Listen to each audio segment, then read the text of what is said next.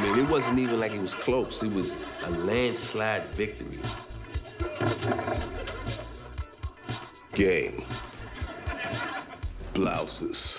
Season two. Here we go. It took us long enough. Uh, we're we're back, but we're back. Here. The boys. It, are... it took it, like it was a month into the season, but nonetheless, yeah. We're here. And you know what? It's kind of like a repeat of history because uh, the Wolves are really bad right now. They're not really bad. They're bad, and the Wizards are looking pretty good. It's kind of like we're at time is a flat circle. It really is. We are. Time is a construct. It doesn't really exist. It's okay. Carl Baltimore, how are you doing, man? Doing well, doing well. Pleasure to be back for season two. Um, it's going to be, I mean, N B A season's already been pretty fun. Just talking basketball, it's been quite some time. I know we've been busy, so got to give the people what they want. We do indeed. And it's and so we'll be talking a little bit about our biggest surprises, biggest disappointments. We'll each give one team uh, and one player. Uh, I think overall, and I don't know if you agree with me or not, Carl, maybe you can take one theme from the season, but so far it's It's the teams that everybody thought would be really shitty um, ending up being good. And I think the reason for that is uh, you're coming out of the gate. A lot of the teams that are just downright making hustle plays and and have a little bit of chemistry and and can actually like lean in and and, and fight and take wins out. Um, that that bodes well in the early season. Uh, there's a lot of teams that have a lot more talent that are still trying to figure each other out. Um, and I think that the teams that are scrappy and can find ways to win are winning right now, and and we'll talk about a couple of those teams um, in the segment. Anything that that, that stands out to you? Uh, really, so far through the early part of the season, I mean, everyone's still trying to figure things out. Kind of on a more pessimistic side, especially as a Wizards fan, uh, from what I saw last year, um, is this is the time where you're really going to see the pretenders. Like one thing that I like, I think we said it in some group chats here and there, is you can kind of almost, you know, kind of divide this. you know, this portion of the N B A season and be like, we really haven't seen much yet. You won't really know until you start yeah. hitting maybe like that thirty game mark, really what you're going to get. So there are a lot of pretenders out there. That's players and teams. So there's still time for guys to get it together, but also at the same time, like there might be some teams that you think that you were wrong about, but you were, they're going to prove in time that they were exactly who you thought they were. Yeah. In the next couple of months, we'll just simply see the market correct itself. Uh, it happens. It happens every year. And, And we'll see it again, and we'll see who becomes a seller at the trade deadline, because frankly, there are teams that are outperforming what what management thought they thought they maybe would be. And uh, uh, Mister Victor Wembanyama is uh, slipping through the cracks thirteen, fourteen, fifteen games into the season. Uh, Carl, go ahead and, and give your your first uh, your first surprise, team or player. I'll let you pick. We'll keep it spicy. All right, your team or player. Uh, let's go. All right, let's start with uh, surprise team. For me, it's the the Pacers. Um, more so from the fact that we all thought that, I mean, there's still a lot of time for it, but that they would be, you know, early season front runners for the Victor Wembanyama sweepstakes. Um, seeing the way that they play, the way they fight, I mean, they have a lot of they do have a lot of talent still remaining on that roster. I mean, Tyrese Halliburton has been amazing and has taken his game to the next level. Another player who I think. Every single time I've seen him, I just keep thinking he's going to find a ceiling at some point, has consistently balled um, and is really doing a good job leading that team. Um, and then one of my uh, favorite, I say mini surprises, um, Bennedict Mathurin. Um, I know that's slightly pronounced wrong because I know he's from Montreal, so there's a little French in there. I took French in college, but I'm not going to try to do that again. Um, Bennedict Mathurin. Yeah, Mathurin. Um, so that's a rookie that I, you know, it might be kind of an Arizona bias, but like the like more and more of the recent guys that we've had that have been kind of hyped from Arizona, um, you know, have kind of like not really shown out like an instantly in their rookie year. And I'm gonna talk about him. Uh, we'll talk about him later, but like kind of you know, it's funny like how like Lauri started out kind of slow out the gate, um, or slower than we had expected, like. Bennedict Mathurin has just been um, doing a lot of great things, especially in the offensive end. I remember watching him, um, I believe it's like the first couple games of the season against the Wizards. He was a guy that I really was hoping was going to slide to us and knew that he had, you know, a lot of pieces to kind of put some things together, but didn't expect him to be this effective right now. So uh, between mostly those two guys and seeing the way they've been able to compete in games, like they have a very, they're in a very weird middle ground where, like, they're at a point where they can look at the talent that they have and really make that decision as we get closer down, like closer down the stretch, uh, you know, especially as we get to, you know, when we say a little later in the season towards like all-star break, like they're a team that can say, can we do something to try to go in and maximize these guys? Or do we take a, you know, or if it's really not looking well, like, you know, do something and, you know, maybe try to get in the sweepstakes. But they have enough talent where in a couple of years, like I actually think if they let those guys develop, they're going like they're the sky's the limit for those two. Yeah, it, you bring up a really good point. I think they're probably going to be the most interesting team to watch at the trade deadline, because coming out of the season, you thought Miles Turner might even be dealt before the season or within the first couple months of the season. There was maybe some like back and forth with him, and he wasn't really playing. People were like, okay, it's only a matter of time.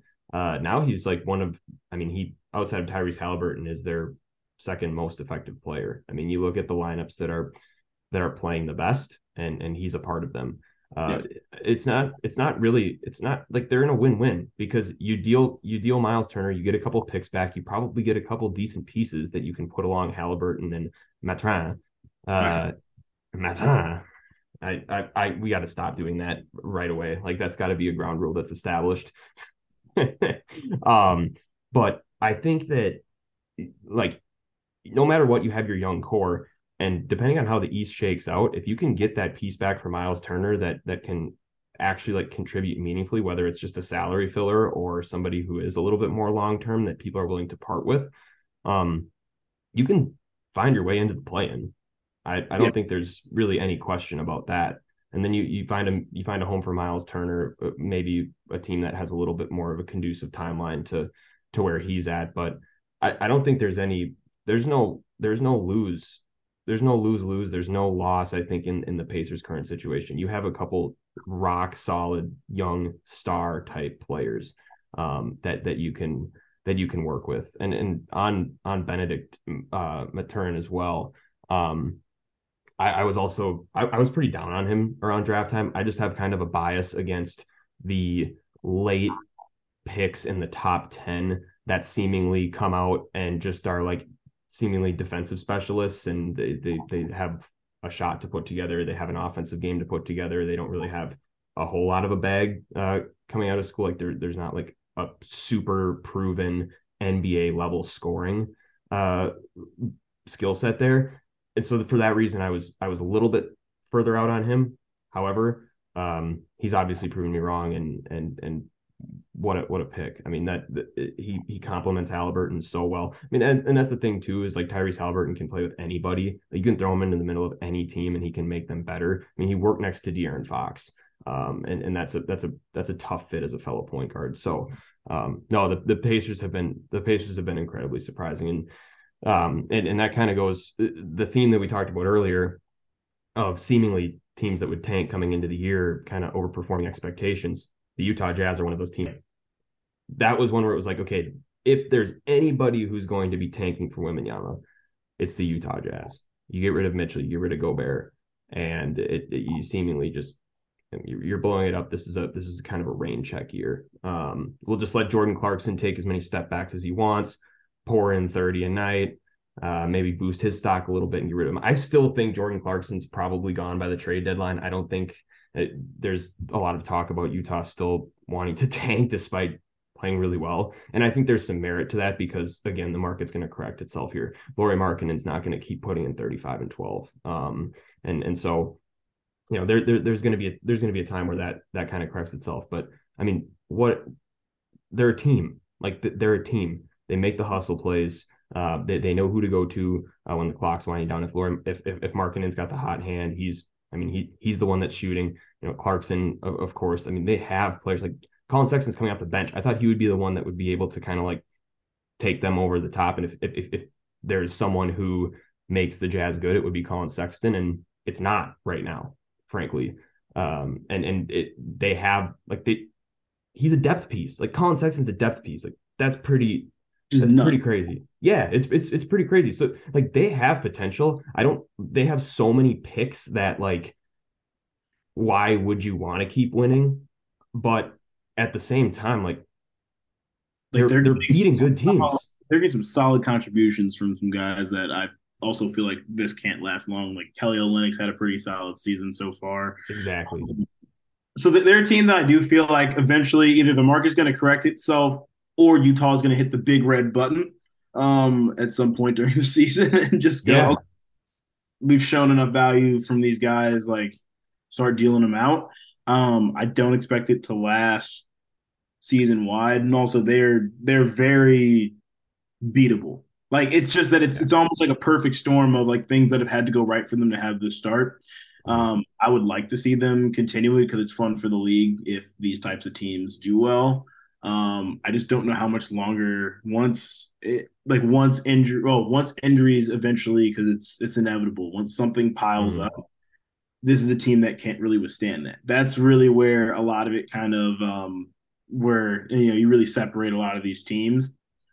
As again, I reference and look back at like the Wizards' hot start last year, um, where you know, like it's they needed everything going right for them to get to this point. And so, if there's one little, you know, if there's a, a grain of sand in a microchip that's going on right now in Utah, like that is enough to send them to where we think they are, which is Wembanyama land. And that's you know, that's kind of that's, that's where I feel uh, the Utah Jazz are. Um, but again, one of the most fun teams to watch. If you're not watching a lot of games and you're just reading about this team, like definitely take a look because it's a lot of really good team basketball right now. Um, and then even on, you know, you look at the numbers for them, uh, like, you know, you have like Lauri leading the way with like twenty-one, like, yeah, Lauri leading the way twenty-one, Clarkson's at seventeen, Uh, Sexton's at thirteen, Olynyk's at thirteen, Malik Beasley at twelve, and Mike Conley with ten. So I was like, there's a lot of people pouring in, you know, just kind of like chipping in here and there. Like it's nice to see that type of team, and I fully recommend that you get if you you listen to this pod, you get a chance to go watch them. Kelly Olynyk is currently shooting as we sit on November seventeenth at six forty-three p.m. Kelly Olynyk is shooting forty-nine percent from three. You like you think that's you think that's sustainable? I think that like and and I, I think the best way to put this is like if it's currently again November seventeenth, Utah and Gold it, like say in a hypothetical situation Utah and Golden State are playing and there's a loose ball in the fourth quarter with two and a half minutes left. Get like it's maybe a one possession game. Steph Curry and Jared Vanderbilt are running towards the ball. Who's diving for it? You know. Like, who's diving for it? I, I'll tell you what, right now, there's not a single player on the Golden State Warriors, unless it's maybe like Kuminga or if, if Draymond wants to punch someone in the face. Uh, Which he will. Not, he, and he might. There, there's not a player on the Golden State Warriors who's doing that. So, um, no, it's, it's but it's it's a cool story. Like, it, it is. It's a cool story. Like, it's and it's always fun to see, like, a, a team that's completely written off. And um, they're proving people wrong, man. They're They're, they're proving people wrong. Um, so it's cool. Disappointing team for you. I love this one. This is uh this is definitely uh one of my favorite uh disappointments of the year, and it is as an entire organization and team, the Golden State Warriors. As a, if you told me that coming off of a championship, Steph Curry would be having the kind of year that he's having, and then looking at their performances as a team, I would tell you you're crazy. Because you usually go, hey, they've got it. They've got the pieces back. Everyone assumed that these, uh, like the young guys, were going to take this next giant step. And even if they find a way to figure it out to this point in the season, they are a disappointment because this is they are supposed to be far out leading the pack, especially if you have Steph Curry playing what is debatably some of the best ball he's ever played in his career. Like he's looking better than ever right yeah. now, yep. which is crazy. He seems to only improve, and there's so many other issues with this team. And as we mentioned, kind of alluded to earlier with Draymond, like you got, you know, the Warriors weren't a team having a whole bunch of off the court stuff. The closest you had to that was what the Kevin Durant situation with Draymond, which really wasn't anything but two guys, you know, with Twitter fingers, just, you know, shooting some stuff off. Not really a whole lot of drama. You have people, you know, you had, you had a punch in practice, like things get leaked, like, I mean, was, was there that uh, that quote about Steve Kerr kind of looking at how, like, you can kind of see the end is on the horizon here? Like, that's where most of my disappointment comes from is where this team off of a championship with the talent they have shouldn't have anything else on their mind other than going in and repeating. Which, but that's and that shouldn't. But like, and ideally, like that shouldn't impact him. Like, look at the Celtics right now. Like the Celtics had a, as big of a tire fire as anybody in in in the league, and they look like they're well on their way to being right back. In, they even had a they even had J B tied up in all the Donda mess. Exactly. He, yep. he does, has not faced him. Has yep. not faced him at all. And again, we talking about that's why number one it's disappointment is that it seems like whatever's going on, I don't know who it's affecting. I mean, one also the I just got my bag man. Need a little bit more out of him. That would be great. Um, you know, big fan of uh, big fan oh, of him. But pool but, party. Yeah, this was this was supposed to be. I got my bag. Like, so everything is so right now, because um you can see like lineups with Jordan Poole. Yeah. Not not doing well. And this is and so everything has mostly happened that they had anticipated. Clay's taking that kind of that regression step back this year. It's still only a matter of time before he gets back on track, though. I still think yeah, he's got I, a hot stretch in him. I think he's got a hot stretch in him, but seeing the way that these youngins do not respect, like Clay Thompson, because you know that he was definitely talking, because you know he's he's underrated as one of the better trash talkers in the league.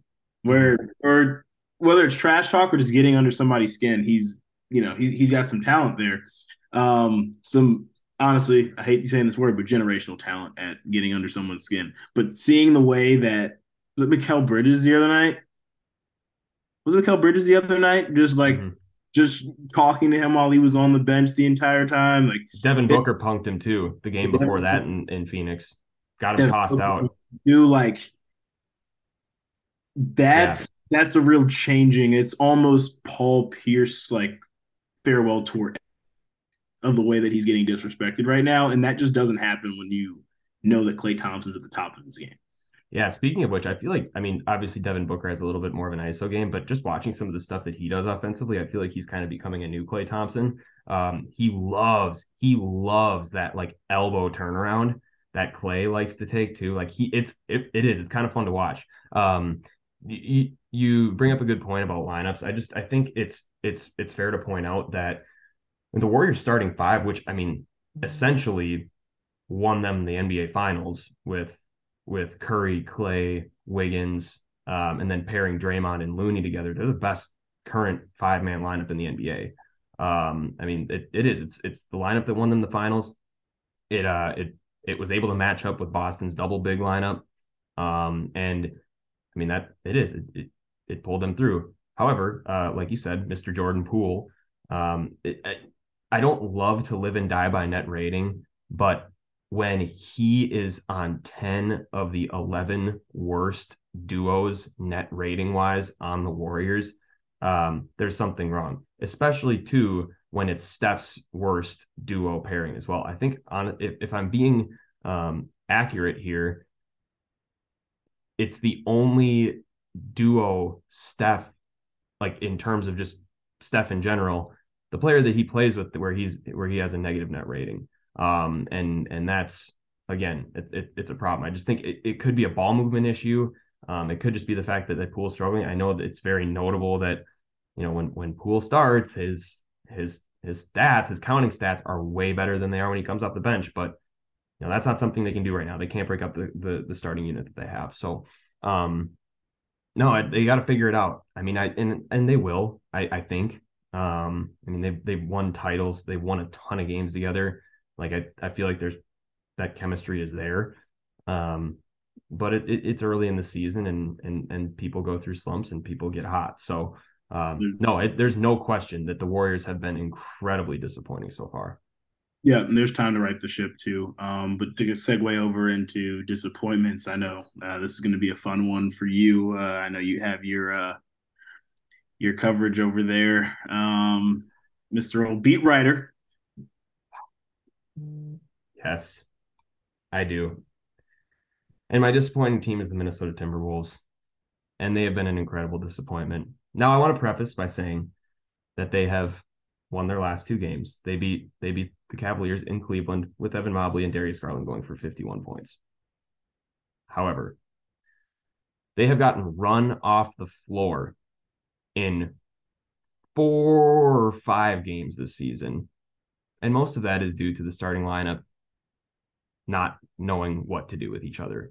And and and frankly, looking horrific. It's been the bench unit that's that had kept them in most of those games, um, and and had actually narrowed the lead that the other team had had that the starting lineup had generated due to lack of chemistry and multiple people wanting to play iso ball. Uh, I think this is largely a chemistry issue, um, and and I'm again prefacing by saying in the last two games it, it it's gotten better. The ball's moved a little bit better. Uh, and I think I think they you know they get on track, and and the twenty the twenty twenty-one twenty-two Timberwolves started out four and nine, won five straight games, and and kind of the rest was history. They ended up winning forty-six, but uh, th- there's there, there's some issues, and, and there's some trust issues. They're not hitting open shots. They're one of the worst teams in the league in terms of hitting wide open and open shots, which is defender four to six feet and then six plus feet away. Um, that was a similar trend that started last year, um, and and an issue is finding open shooters. I mean. You, The ball movement just isn't there. You're not pa- making the extra pass. You're not finding the right guy. Um, and then Rudy Gobert is getting deep seals in the paint and just not getting found. I mean, it, it, in favor of D'Angelo Russell or Anthony Edwards playing iso ball. Um, it's just everybody wants to get theirs. D'Angelo Russell's in a contract year. He wants to get some leverage. Um, and and it's only a matter of time. And maybe he started to figure it out a little bit. But, um, you know, when you end up moving the ball and actually finding some chemistry, your stats end up better anyway. So, the Minnesota Timberwolves have been my disappointment. Um, and I, I'm not, I'm still not ruling out, you know, the, a, a potential fifty win season. You can get, you can get hot as an experienced team towards the end of the year. Um, and there are teams that will be tanking. Like there, like there are teams in the West that are in the top seven right now, or in the play-in, Oklahoma City, Utah, San Antonio, that just aren't going to be keeping pace. So um, it's the Minnesota Timberwolves. Okay. Minnesota Timberwolves, the disappointments. And then uh, I guess let's move on to kind of a little more individual look here. Um, on an individual aspect, let's start off with surprise player. I've got one so far. It's Kristaps Porzingis. Now, not on anything talent level. We've known he's got that. It's seeing where he fits in in D C Um, that has really surprised me, um, and kind of the way that the team has used him, um, and kind of how he's accepted his role there, where when you look at it, I mean, there's a guy making a big bankroll, but the team flows as Kristaps Porzingis generally flows. Um, for example, um, in the last game um, against the the Thunder, which was, you know, I mean, well, Shai, I will say Shai did his thing. Um But a lot of Oklahoma City's strategy towards the end of that, or at some points in that game, um, ended up, you know, being like st- trying to stagger pro- like Shai's production with times that Kristaps was off the floor, which is crazy. Uh, it's like seeing that he has that much of an impact on, um, you know, on the game. Like we knew, like I knew that he had that, I knew that he did it, but it seemed like when he was shipped to D C, it's kind of like a okay, like he's had some stops here and there, like. Dallas didn't really work out well, almost like, a, hey, he's just going to kind of take this backseat over to Brad, and seeing how that's developing into, like, there's a true need for him to play well for the Wizards to succeed, and I'm really happy to see that because I thought it was going to be initially, like, kind of a little bit of a throwaway um, from when he was here.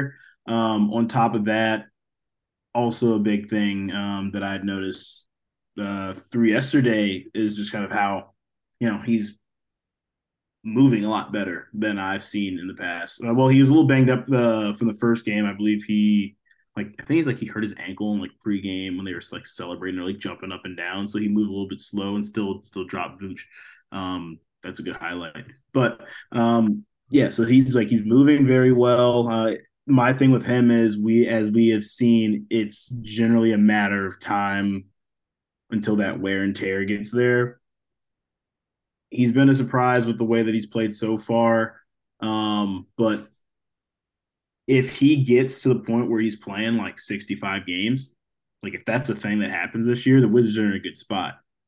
And it's all due to just kind of, it seems like everything, all the work that he's been putting in, everything since he's left Dallas. Like I know he's a little banged up when he got here in the first place. Like it's all seeming to pay off.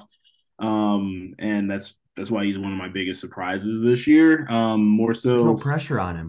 Yeah, there's no, no pressure, pressure on him. It's it's kind of a – I'd say the Wizards right now have a team that's kind of segueing away from Kristaps specifically. The Wizards have a team where that's – those are the type of guys that they've really brought in um, alongside Bradley Beal. Like you look at, you know, uh, Kristaps' role where he was looked more towards as being like, you know, like he's right next to Luka. You know, like how's that gonna, you know, how's that gonna play off? Like, you know, comes to D C, no one really cares what's gonna happen with him there. Finds his, you know, seems to find his footing here. Kuz did the same thing.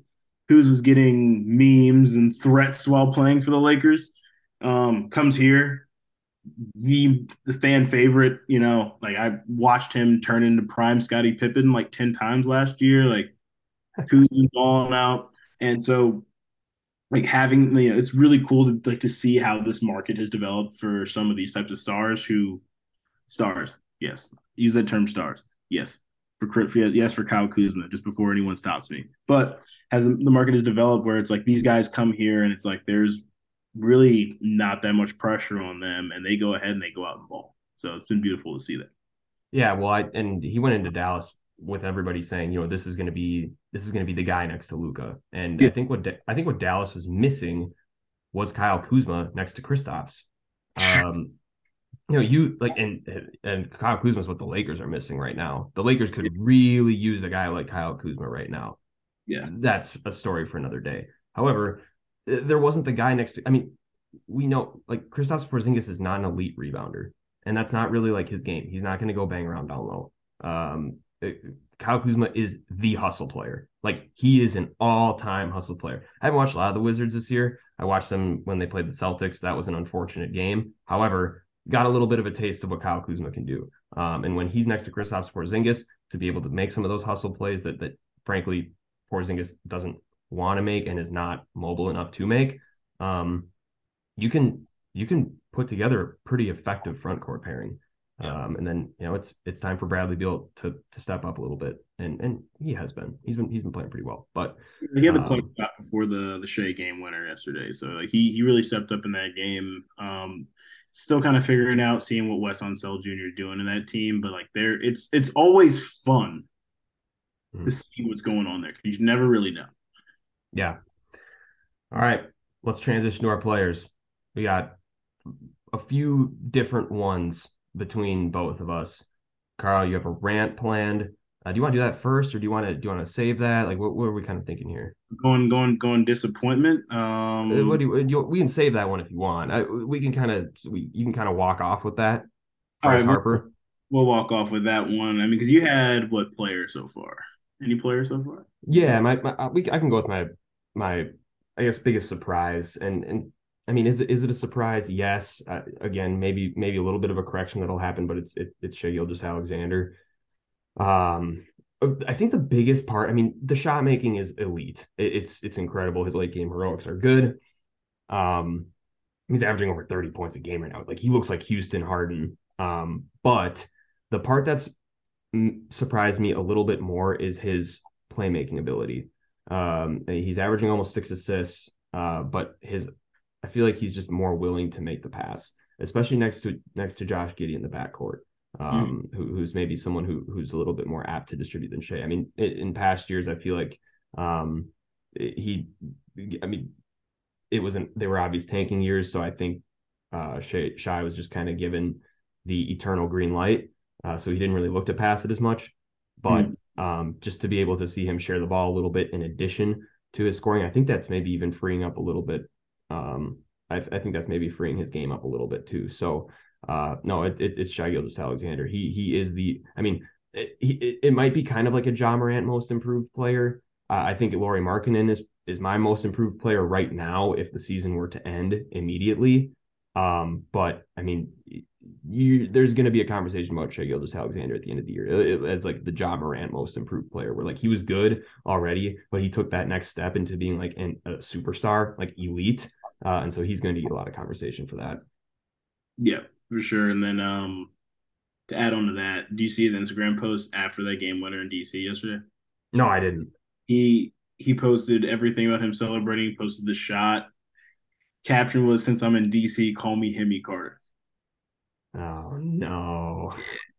Yeah. Okay, so he might actually, he might, when are we going to talk about the M V P? I mean, uh, at that point. he might be. He might be. He's phenomenal. Um, and then doesn't get enough credit from, I think, the casual fan from being as crafty as he is.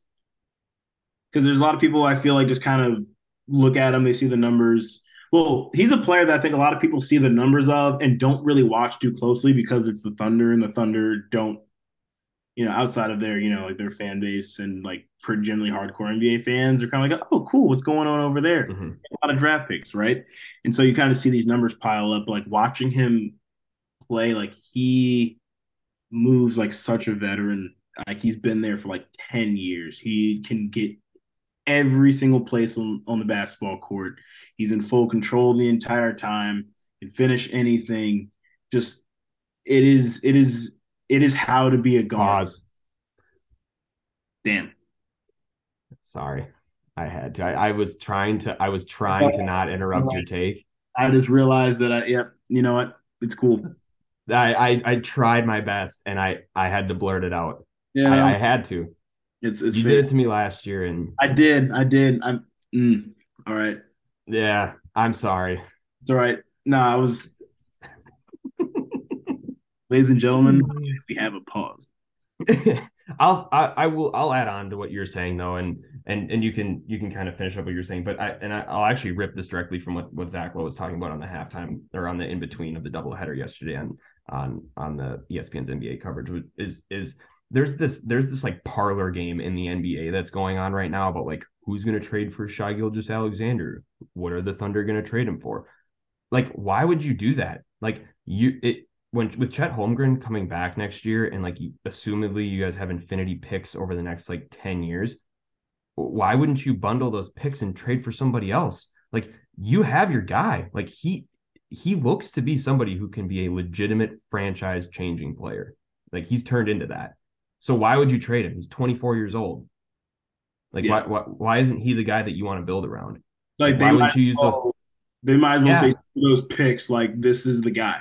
You have a trillion draft picks. Like, why wouldn't you package some of those? Like, why wouldn't you, like, why wouldn't you look into moving? Uh, I'm not, like, I don't want to be that guy, like, a Josh Giddey. Like, he's a t- an asset with a ton of value. Like, why wouldn't you go find somebody and pair him with like a couple first round picks and go find your superstar that you can pair next to Shai Gilgeous-Alexander, like, and Chet's coming back, or like, why wouldn't you find your big that can set screens for, for Shai and, and, and give him a little bit more room off the pick. So, and, and take advantage of switches. The Thunder don't have that. And it's just, you know, why, why keep doing this game of like recycling good players when you, I mean, you might have another resurgence of, of a really ap- hyper athletic, but can create his own shots guard um, mm. in, in Oklahoma City.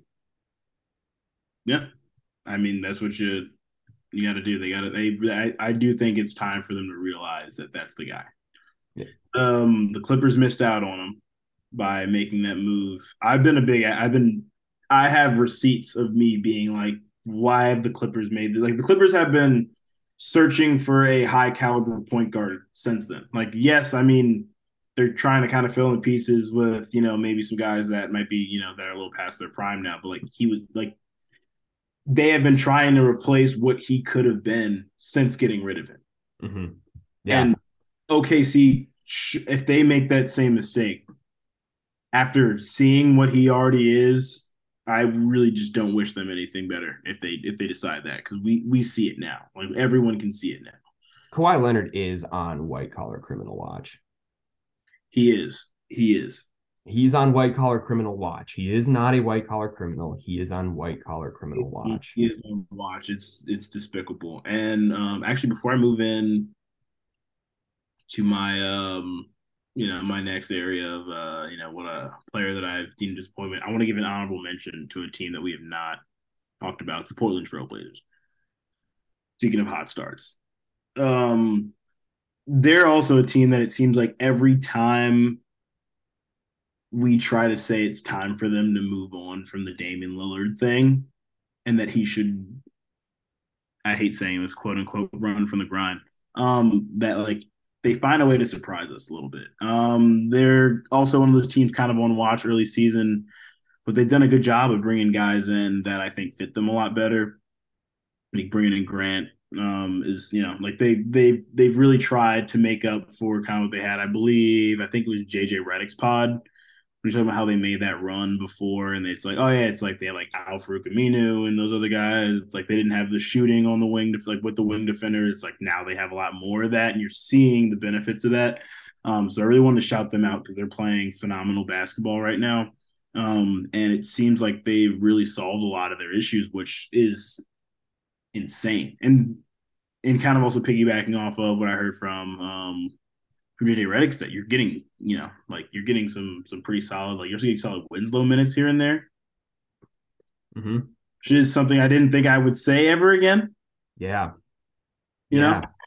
Yeah, there, there's a lot going right there. So I wanted to segue into that before I absolutely trash a Lakers player right now. there's, there's, I, I will say before we move on, and, and I didn't even really like prep for this, but I feel like Portland just has a knack for plugging and playing wings. Like every, every single wing that plays alongside like Dame, Simons, like anybody in that system or really in the Portland metropolitan area, uh, they, they look competent. Like yeah. they, they do. They look at the very minimum competent. And I think that's, that's very much so a plug and play position for them. Uh, mm-hmm. Most disappointing, or have you you done your your your uh you did Kristaps already? We we already touched on Kristaps. We did. Disappointing player. Uh sir, you have the floor. Yes. Um Pelicans fans that turn this off, they want to hear me. Actually, they might some of them might want to, but it's Anthony Davis. Like Anthony Davis is one of the most disappointing players for me consistently. I'm not even going at a Day to Davis type of thing. You know, like we we had the we had the bubble championship. We got twenty games of twenty games or so of what we can see, you know, Anthony Davis really doing. And I don't know what it is, uh, if it's like something, if it's physical, of him just trying to make it through. But like he steps on every single court or every single game, steps in every single game next to LeBron James, where at this point in LeBron's career, A D is supposed to be supposed to be A D, LeBron, others. LeBron, yes, like is still, you know, still LeBron, but like the reason he had that guy A D is that that was what was supposed to happen at some point. We still have not seen that from Anthony Davis, and yet we were still praying early in the season. As we've seen some things turn around for the Lakers, you know, in some some games here, but they were praying that it was Russell Westbrook finally getting it together that would bring that team. When you have Anthony goddamn Davis, from what no dice. Davis was at the Pelicans, one step away from like it, it's almost like uh, I say this time and time again, the career that Giannis has had, not play style, none of that, not that at all, but like the way Giannis had developed. You know, something we were all expecting from Anthony Davis. We saw that a while back when he had that that playoff series against the Warriors where they got swept and he was the Pel- he was on the Pelicans, and you're like, this is it. Like, this is the next this is the next superstar, you know, and like he still has that talent. He still has that ability. And I'm I don't even get mad about the fact that he hasn't been healthy. It's just that he does not take over the way we know that he he has the, the capability to. And it's just disappointing because at this point, the Lakers should be riding um, the success of Anthony Davis on the court, pushing everybody else. But he is settled in line. It's become LeBron and everybody else. Again, every single team LeBron goes to becomes LeBron and everybody else. And Anthony Davis has the talent level where it did not have to be that. So he will probably be one of my most disappointing players for the entire year and has been quite consistent.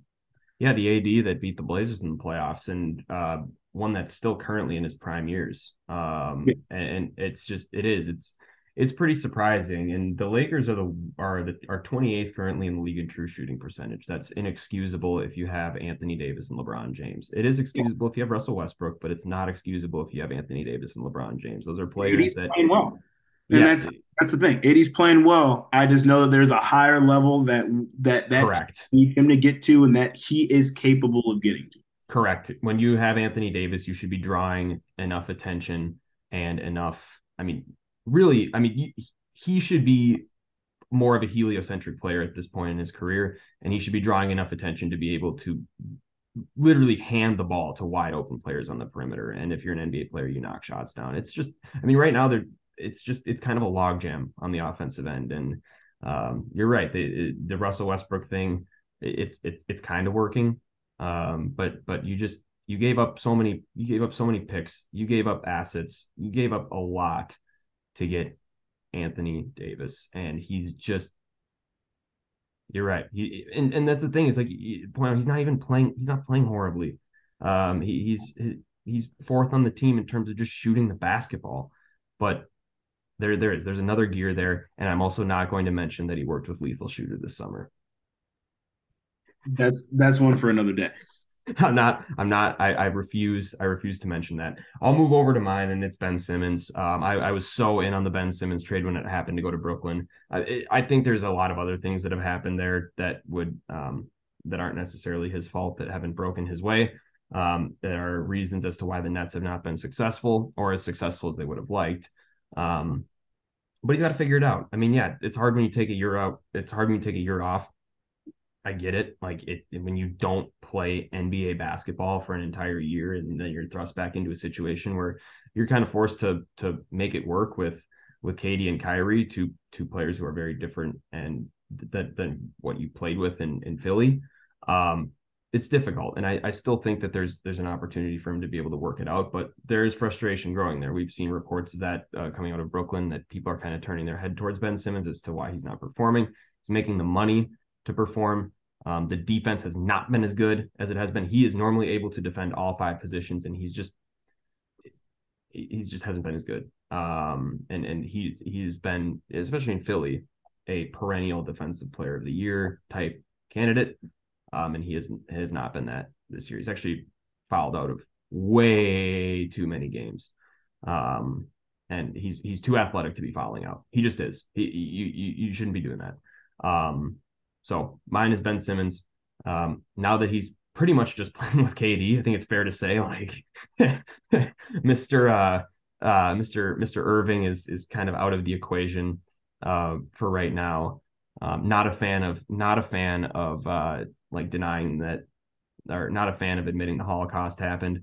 Um, you know, that that was that was an interesting uh, interesting part of the season. But anyways. Uh, Now that he's got a, maybe a little bit more stability around him, things have kind of taken a little bit of a backseat in terms of like their on-court presence with Kyrie now not there anymore. Um, you know, he's got to figure it out. And and playing next to next to Kevin Durant, you you should be able to do so. Like run a few pin downs. Like you, you can find ways to get him open. Um, they just have to do that. Yep, completely agree. Um, it's pretty self-explanatory with Ben Simmons. You know, like he missed, you know, missed all that time to basically decided he didn't really like to play the game of basketball anymore. Um, and then to come back to this, like, and I I often get in debates about it because there's always those like people who are now like kind of doing the victory lap that he's like not showing it. Like, oh yeah, we were right about Ben Simmons the whole, the whole time. One, fuck that idea. You're not right about someone the whole time if you were wrong about them during one time. I'll say that first of all, because during that time where he was contributing, he was playing, like he was He's really he, good. Was that guy that we were talking about? Like I remember really good, the Wizards. Um, I went to one of the games for the Wizards series um, when Russell Westbrook was here. We played the Sixers in the first round, and I want to say it was was it game four. Is like yeah, one of the games at home. Um, I play. I watched. Or I watched the one game the Wizards won at home. Um, Embiid goes down. Ben Simmons takes over, close uh, after losing that that first game. You know, Wizards got something. Then Ben Simmons closes out that series. Came back the next series, or came back against came back against the Hawks, and then that's where everything started. But that guy that closed out that series against the Lakers or against the Wizards is that guy that we all said that he was. So if you're one of those people doing that victory lap now that he's down, like you were still wrong. You might be right now, but you were still wrong about Ben Simmons. And if he can become a fraction of who that guy is again. Yeah. I thought the Nets should just run him at the five, man. I mean, you could maybe run him at the four next to Nick Claxton because Nick Claxton can't, like, not shoot. Um, but, like, I, I thought the Nets, you, you you run Kyrie at the point, you have K D at the four, and you have Simmons at the five. And that's a fun group that can get up and down the floor. You have Joe Harris in the wing that can just shoot the cover off the ball. I mean, I had so much hope for this team. I had so much hope for this team. I thought they were going to be so good. Um, maybe part of that is on Steve Nash, but um, I don't think it's everything. There's a lot of egos in that locker room. There's a lot of stuff they have to get under control. Clearly, it's a super dysfunctional organization. Um, yeah. And they and there's there's a lot of ducks that they have to get in a row. Yeah. Um, so I don't know, man. I, I hope he figures it out because I don't know. I, I I like him. I, I like Ben Simmons. He's a fun. He's a he's a really really fun game. Um, he's kind of like I mean he he is kind of similar to a Magic Johnson, and I mean that's not. I'm not saying like. And I, I know that's just gonna be taken the wrong way. I'm. It's, it's gonna be out of context, like but like he is like he is like one of the closer things we have to that, like in the modern N B A. Um, he's not even close to the caliber, but that like. He, he's he, he's there. He's there um, in terms of like his play style and the way he passes the ball when he gets on. Like he's just so fun in transition, man. I just I need I need that back. Um, and so uh, hopefully he figures it out. Any closing thoughts? Uh, closing thoughts. Let's see here. Um, I think I'll say number one uh, when it comes to the closing thoughts is um, really kind of taking a step away from numbers and things like that. I know we didn't really, this is our first episode back. We didn't really talk too much about the Kyrie Irving thing. Um, I'm not going to get too much into detail, but it has been kind of interesting seeing the way that, you know, now because he's making his return tonight, um, just how, uh, you know, like his, you know, like, like how his whole process has just been another hindrance for the Nets. More so like I'm, you know, try, I'm straying, straying away from obviously having that conversation, that's a whole nother pod that we would definitely have to do mm-hmm. and we probably should do. But seeing how, you know, that team was put together and just blown apart by just so many non-basketball related things that it's it's just it blows my mind. Like he's gonna he's gonna come back, he's gonna play, he's gonna do his thing because he can play well in his sleep. But it's like if Kyrie Irving just played the game of basketball, just what would happen to this Nets team would be so much fun to watch. And we're getting yeah. getting robbed of it from a lot of other for a lot of other reasons. And I mean, you know, that's that's really one of my parting shots. It's just there's so much fun that the idea that team was, and then not having it is really disappointing. Yeah, and that's kind of the the consistent setting. I I hope like for Ben Simmons' sake too. Like just find the consistency. They've had it without Kyrie, and I mean they're going to be, they're going to. It's only a matter of time before before that changes. So I mean just just finding some sort of consistency. That's where dysfunction stems from, is lack of consistency um, and just constant turnover. And and that's that's unfortunately where the Nets are heading. I guess my parting thought would just be that like just you know just dis, dysfunction and how you rebound from it. Clearly the Celtics have been. They've been just fine. I mean, they seem to be in a really good spot, and I think that's kind of a, a tribute to the organization and how they do things. Um, I mean, Joe Mazzulla is like he he he's a good coach, and um, he's only thirty-four, man. Like he's only thirty-four years old. Uh, yeah. So it it is it's it, it's it's cool to see like systems work like that. I, I think the Warriors will figure it out too. Um, the Nets are the kind of the one that I have my spotlight pointed at. Uh, like how how do they rebound from dysfunction? They're clearly not a championship caliber organization. They haven't proven it. Um, but with the players, can they make a step in that direction? We'll see. Agreed. All right. Well, I mean, it's been great getting back into it. Um, really nothing too much. You know, go check out everything that Andrew um has been putting out uh for Canis Hoopus. Canis Hoopus. Canis Hoopus, yep, and District of. Hey, you gotta. I'm gonna bounce you back over to District of Buckets. Yeah, dude, we're getting back. Uh, we're getting back into it. It's definitely been, um, you know, just an interesting time trying to get back, you know, trying into it. I, you know, spent a lot of my time working in baseball, so it's basketball season. It's finally time. Let's go, man.